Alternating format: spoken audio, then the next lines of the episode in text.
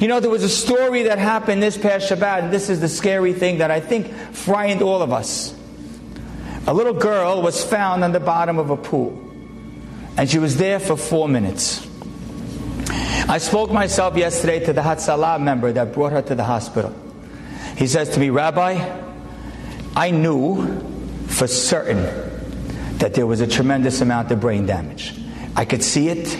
Everything, I know what I'm looking at. I'm a Hatzalah member for a long time. I knew what I was seeing. I knew when we got to the hospital, I made eye contact with the doctor, the position of her arms and her hands and her legs and the way they were falling outward, posturized or something it's called." He says, "I knew that this was a very, very serious and frightening case."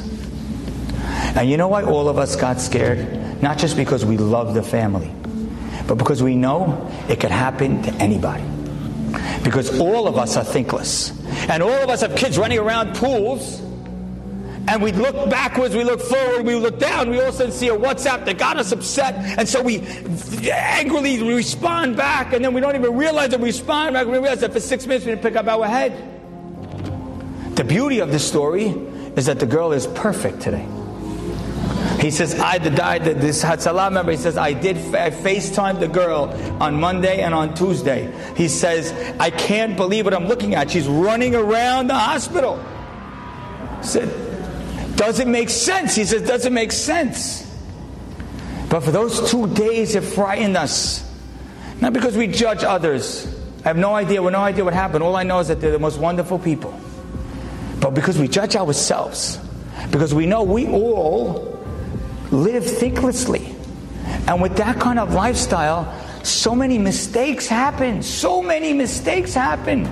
Maybe not mistakes that'll be in the news or be on someone's chat, but mistakes that we know we're paying for. And so many times you'll have a man and wife that are married for ten, fifteen years and they love each other. And they're like, what happened to our marriage? The answer is every time you spoke, you spoke without thinking. But we love each other. But you weren't thinking when you were talking. And you have parents who have relationships with their children that's changed forever. And you're like, what happened? The answer is you haven't been thinking since two thousand seven. That's what happened. That's why they feel this way. And you look at people and you say, why are you a workaholic? Why don't you ever give charity? Why are you so intolerant? Why are you a bully? You're fifty years old. Why are you a bully? The answer is, because I don't think, and because I don't think, and because I don't think, explains everything I do. We become powerful when we become thoughtful.